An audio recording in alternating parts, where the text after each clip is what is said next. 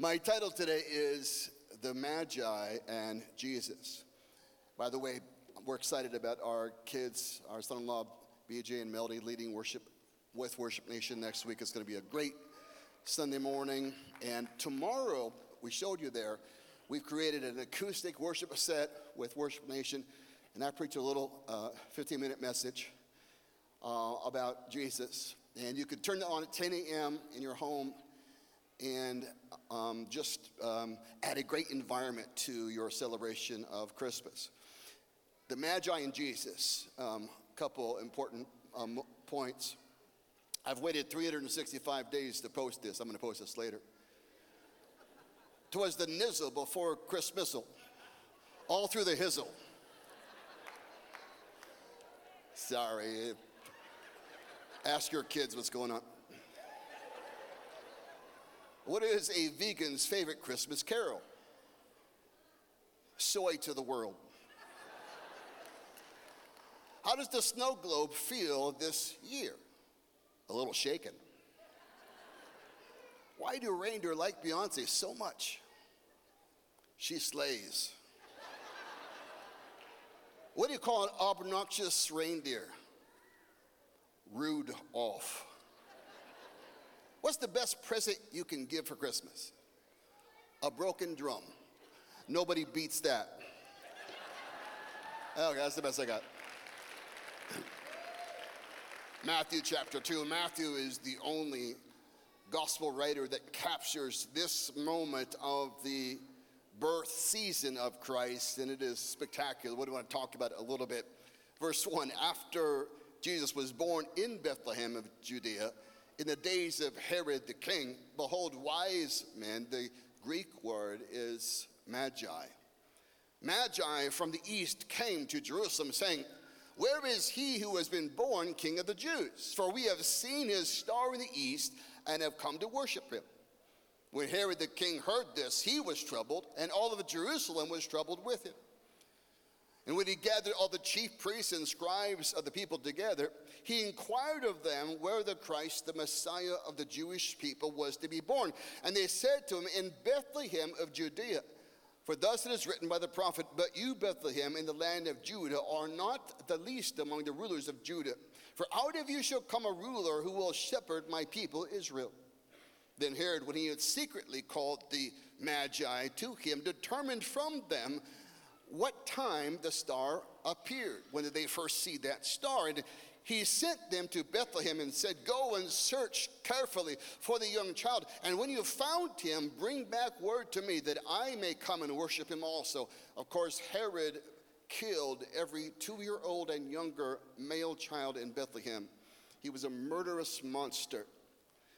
And when they heard the king, they departed and behold, the star which they had seen in the east went before them till it came and stood over the young child where the young child was. And when they saw the star, the Magi rejoiced with exceeding great joy. And when they come into the house, not a manger, not the same situation, when they came into the house, they saw the young child with Mary his mother, and they fell down and worshiped him. And when they'd opened their treasures, they presented gifts to Jesus gold, frankincense, and myrrh. Then, being divinely warned in a dream that they should not return to Herod, they departed for their own country another way. Lord, we thank you for your word. Jesus is the living word, and every page, every verse of scripture reveals Jesus.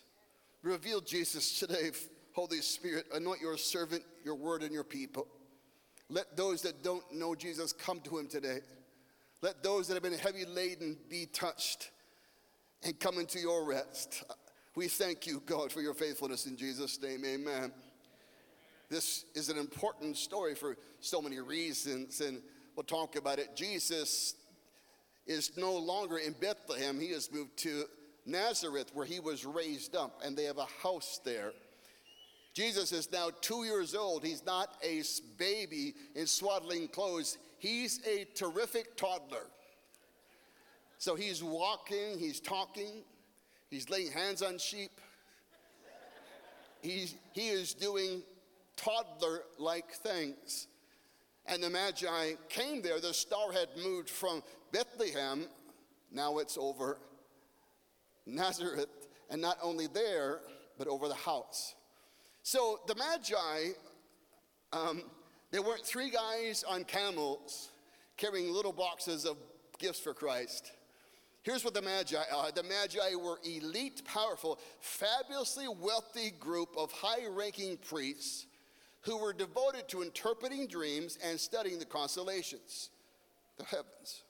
In fact, Magi gained an international reputation for being experts at studying constellations, which was regarded as science at that time. Thus, when they, they, thus they were a combination of scientists, politicians, and religious leaders who were all staggeringly wealthy.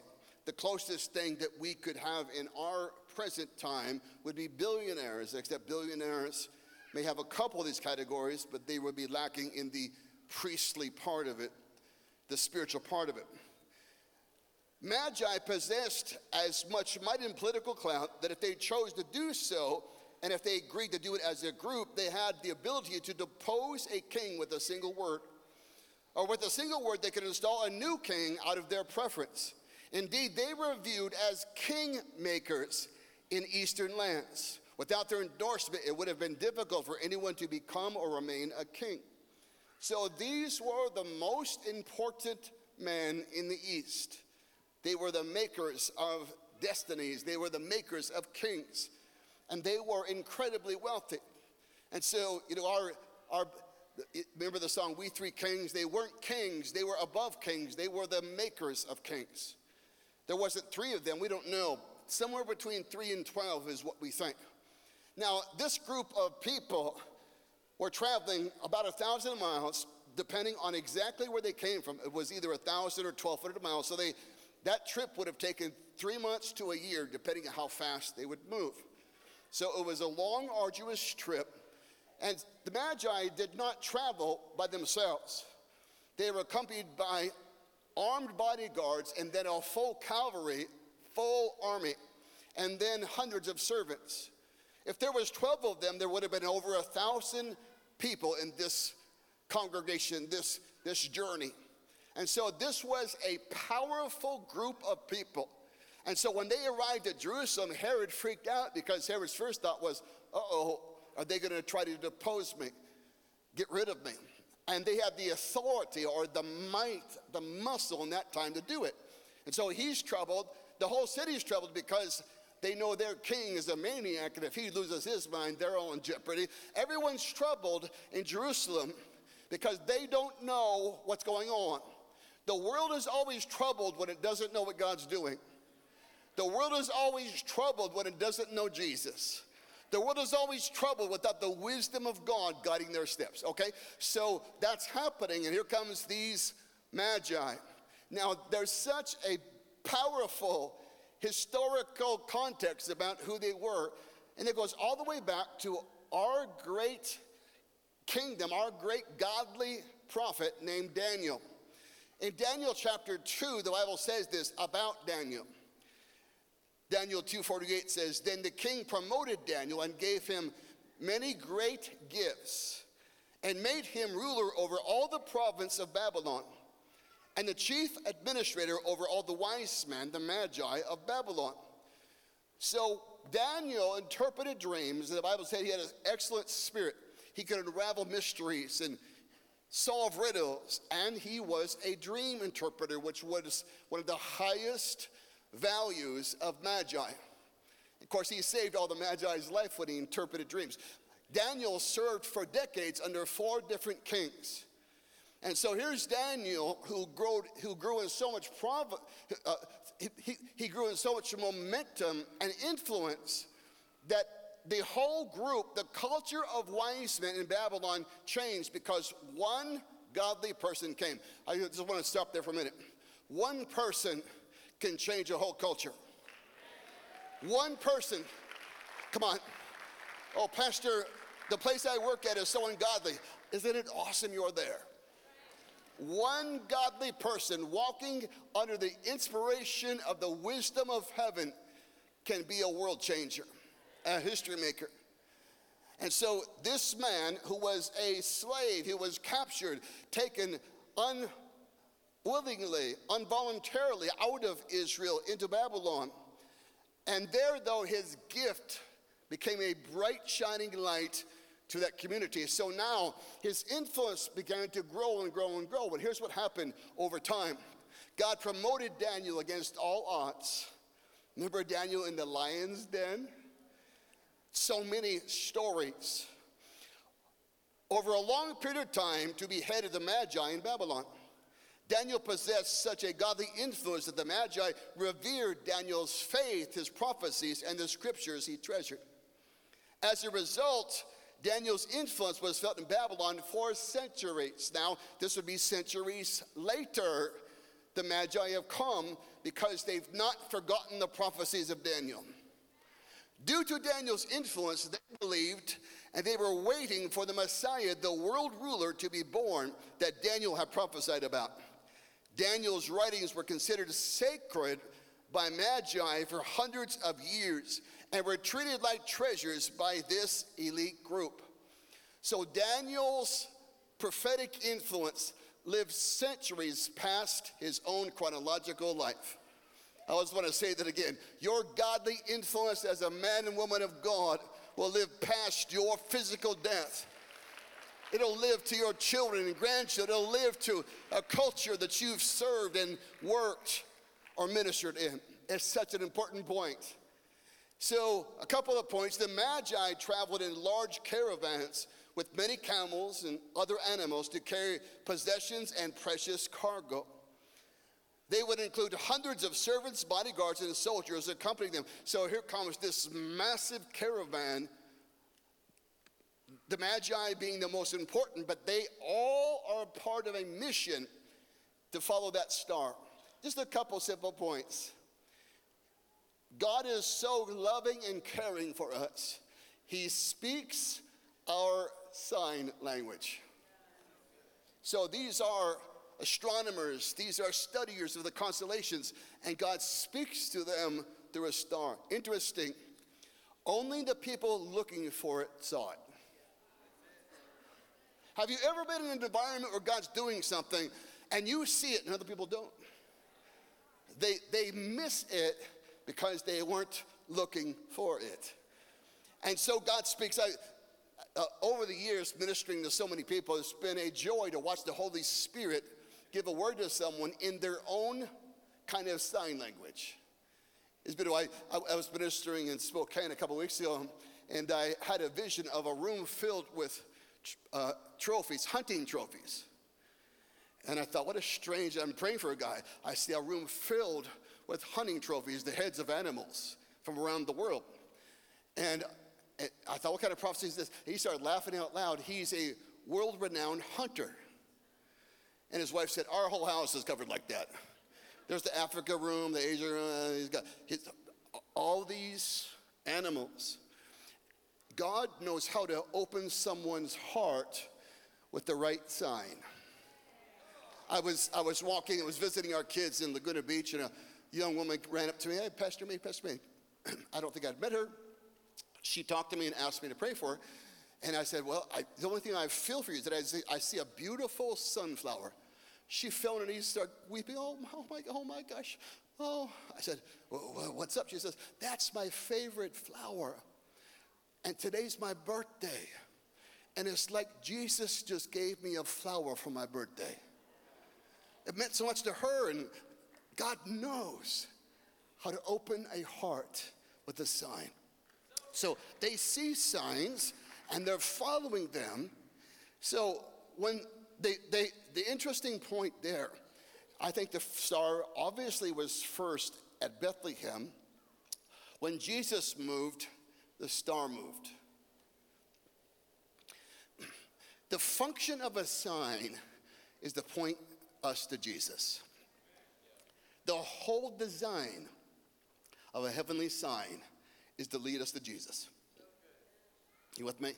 It's not to lead us to preachers or to people that have miracle ministries, it's to lead us to Jesus. That's what a sign is. And when Jesus moved, the sign moved. the star followed him and shine over, shone over the house. When the Magi came to worship Jesus, the gifts they brought him were so numerous that it required many animals and servants to carry the cargo that overflowed with these treasures. So it would be important to note that the historical background of the Magi, when they went to places, they would honor a king. There was, you know, uh, uh, I suppose like today, you know, low level kings, mid level kings, and high kings. So Jesus was not just a high king, he's the highest king that would ever be born. And so when they would go to a place, they'd visited uh, uh, Emperor Nero, they'd, they'd done all kinds of things over the years. They would bring a treasury of their wealth honoring the king. And so some of the examples in the history of the Magi were they brought gifts that would be commensurate with the heavenly status of Christ. Of course, gold and silver and ivory creations, oriental carpets were probably a part of it. Fabulous fabrics, goblets of gold and silver, items inlaid with precious stones, beautiful carved tusks, garments spun with gold thread, exotic perfumes from rare trees, rare spices, furniture overlaid with gold unimaginably beautiful pieces of jewelry, precious and semi precious stones, luxurious f- foods, all of that would be in this caravan. So, so there's Mary, she's doing the dishes. She's keeping her eye on little Jesus. Jesus, where are you? And so she's, you know, take your house. There's out in the, in, the garage, the, the workshop, there's Joseph making a table. He's a master carpenter. And all of a sudden, a thousand person caravan shows up. You know, she looks out the window. Joseph, we have company. Who is it, dear? A thousand people from the east. Now, these men, they wouldn't have traveled. They would travel dressed uh, casually, but when they presented to Herod or to Jesus, they would put on their ornamental clothes clothes filled with jewels and crowns and all, representing who they really were. So here comes the kings. Said, We've come because a king has been born here, and we've come to worship him. And when they saw him, these greatest men on the earth, the most wise, the most wealthy, when the moment they saw Jesus, they fell on their knees. They fell on their knees because he was no ordinary king. He was not a king in Rome or in Persia or in Babylon. He was the king of all kings. He was the promise of God. He was the Messiah of Israel. Come on. He was what they'd waited for for centuries. And they were the honored ones that got to receive and bless him. And so falling down, then they presented their gifts, and the Bible mentions these three things gold, frankincense, and myrrh. Well, gold has always been the gift of kings. The gift of kings. And so that would be in every realm of all through society, for almost all of human history, gold has held that high value, a gift for king. And Jesus is not just a king, he's the king of all kings. He's the, oh, don't make me, don't make me help you. Who's Jesus? He is the author of amazing grace. He's the author of your salvation. He's a very present help in time of trouble. Who's Jesus? He's the bright morning star. He's beautiful beyond comparison. He's the Christ of Calvary, the conqueror of sin, the comforter of the broken soul, the counselor. Who's Jesus? He's the day star, the deliverer of the oppressed, David's branch, David's king. Who is Jesus? He's Emmanuel, God who is with us. Who is Jesus? He's the forgiver of our sins. He's favor incarnate. Who is Jesus? He is the good shepherd, the glory of God, grace given to us in his in his life, his gift. Who's Jesus? He's our Hosanna. He's our help. He's our healer. Who's Jesus? He's the great I am, the way, truth, the life. I'm the bread of life. I'm the light of the world. I'm the door of the sheep. Who is Jesus? He's the justifier. He is joy. He's the Savior of the world. Who is Jesus? He's the King of all kings, the Lord of all lords, the lover of your soul, the Messiah of Israel, the mighty one of Israel, the name above all names, the only wise God. He's the one. Who is Jesus? He's the Prince of Peace, the power of God. Who is Jesus? Conqueror, Redeemer, Restorer, Savior, the truth, the truth, understanding who's Jesus. I'm the vine, he said, you're the branches. We sang it, the voice of God is Jesus. Who's Jesus? He's the word of truth, the word of grace, the word of life. Who is Jesus? The excellent one. Who is Jesus? He's the same yesterday, today, and forever. Who's Jesus? He's the zeal of God. They bowed before him because they had a sense of who he was. And they weren't even born again. They saw in a shadow what we see clearly who Jesus is. The second thing they brought him was frankincense.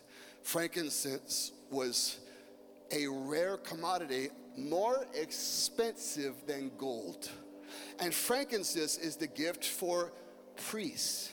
In fact, at the temple in the tabernacle of Moses, frankincense was burned at the altar of incense. They would get years' supply of it and burn it. It would come in a solid form and then melt under heat. And then they brought him myrrh. Myrrh was a perfume, it was a medicine, and it was used for embalming. Myrrh was the gift for a Savior who would lay down his life for mankind. Their gifts prophesied who Christ was, the King of all kings, our glorious high priest, and our loving Savior who would die for my sin, taking my place, taking your place. I'm all done talking. Our kids are going to come and sing. We have a couple songs. We're going to light some candles. But before I do, I'm just going to ask you to stay with me just for three more minutes. Would you just close your eyes and bow your heads wherever you are? the greatest moment of a person's life on this planet is the moment that it is revealed to them who Jesus is and they accept him as their Lord and their Savior. That is the defining moment of every person's life, the greatest decision you'll ever make. The most important thing in life is what you believe about Jesus. I want to say a prayer here in just 60 seconds. But if you've never received Jesus as your Savior, the Bible says this in John 3:16, God so loved the world, a sinful, lost, and broken world, that he gave us his only begotten Son, Jesus, that whoever believes in Jesus would not perish, but have everlasting life. Never received him. It's not about joining a church. It's not about being perfect. It is about receiving the grace and gift of Jesus who forgives your sins. Maybe you're a Christian and you've just been away from God. What a great moment to come back. But I want to ask you, see, Pastor, I'm going to say a public prayer. But you say, Pastor, please include me in that prayer because today I'm giving my heart to Jesus or I'm coming back to Jesus. I'm going to ask you, with no one look around, just wave your hand at me. And we're going to pray that prayer right after this. You say, Pastor, please include me. I'm ready to come. Thank you. Thank you. Anyone else? Thank you. Thank you. Thank you. Anyone else? I, I'm looking. Thank you. Thank you. Anyone else? This section? Yes, thank you guys. Whole row. Beautiful. Anyone else? Say, Pastor, I'm ready to receive. Thank you. Thank you. Thank you. Thank you. Teen Challenge in the house. God bless you guys. Church, I'm going to ask all of you, would you please pray this prayer with me? And for you that raised your hands, or maybe you didn't raise your hand, but if you need to pray this prayer, just mean it. Would you please repeat after me? Dear Jesus, today I receive you as my Savior and Lord. Thank you for forgiving my sins. I surrender to you. I turn away from my past. From this day forward, I will follow you. Amen. Come on, bunch of people just prayed that prayer. Let's thank God for that.